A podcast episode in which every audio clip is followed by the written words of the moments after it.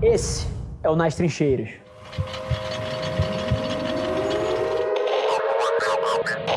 E se tem uma coisa que, que tá na, na, na mente de todas as, as pessoas que estão conduzindo uma marca no Brasil hoje em dia, que estão vendo esse movimento e ainda não entenderam, é por que as marcas estão trazendo essas pessoas para perto? E para mim é super simples. Eu acho que poucas pessoas no planeta Terra têm tanto pulso cultural e pulso de onde a atenção das pessoas está indo, o que, que é mais relevante para as pessoas, do que alguém que está em contato com milhões dessas pessoas todos os dias, ou seja, um criador de conteúdo, uma criadora de conteúdo.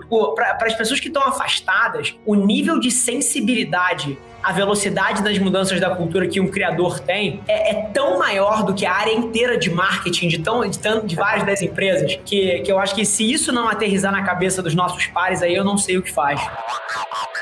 No processo de relacionamento com o cliente, quando o lugar onde você está acostumado a encontrar com ele foi disruptado, né? Então a Diageo hiper presente em diversas das ocasiões de consumo, os bares, as festas, e uma série de outros eventos. Pô, foi disruptada dessas ocasiões, precisou construir novas ocasiões de consumo, educar o consumidor sobre essas ocasiões de consumo. Mas tem uma coisa, e eu entendo todo o desafio, acho que todo mundo entende, mas eu queria flipar isso 180 graus. Porque tem um outro desafio aqui, que é como é que você mantém a marca viva na cabeça de um consumidor que perdeu vários dos pontos de contato e talvez até como é que você inspira lealdade nesse período onde ele está te consumindo um pouco menos.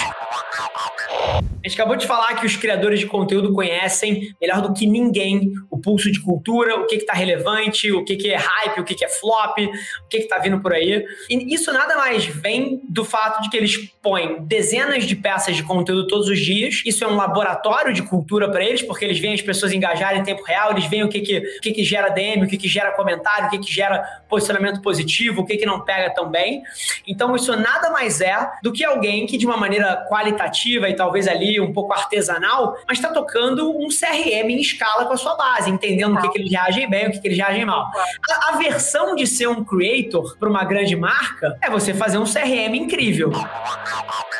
Sem dúvida, é, é curioso. Você falando de, de tudo que você está executando e a sua visão para o CRM da Diageo e até a visão de consumidor no, no, final do dia, é curioso porque eu consigo enxergar três grandes atritos, né? Número um, as empresas que têm a escala, como a Diageo tem e como outros grandes anunciantes têm, precisando traduzir escala, mas não só por escala, mas escala com intimidade. Então, é, esse é um primeiro conflito, vamos guardar aqui. O segundo, quando você estava falando de, de usar isso como um laboratório, é, é um pouco daqui, você já falou isso antes aqui também, de puta, a máquina às vezes mata certas iniciativas porque tem a pressão pelo, pelo business as usual. É um pouco da dicotomia entre a rotina, que é o core, que é o que paga as contas, que é o que gera o EBITDA, mas ao mesmo tempo você tem a necessidade de disruptar esse core com novas coisas que vão ser o que vai ser relevante no futuro.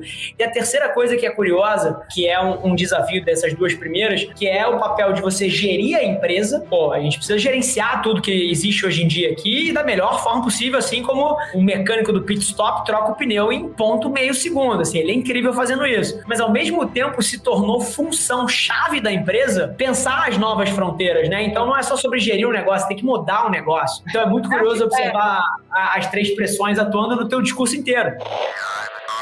Esse foi mais um episódio da nossa experiência em áudio. E como eu já falei, eu adoraria saber que você está gostando do que a gente está compartilhando por aqui. Então não esquece, se você está tirando valor desse conteúdo, ia significar o um mundo para mim, que você tirasse um print da sua tela, postasse no Stories me marcando e aproveita para ir na sua plataforma favorita também e deixar um rating de cinco estrelas e um comentário lá, ajudando a gente a construir essa comunidade tão vibrante que move o Brasil para frente através do empreendedorismo e que fala desse Brasil que dá certo. É um prazer ter vocês comigo e a gente se vê no próximo episódio do podcast.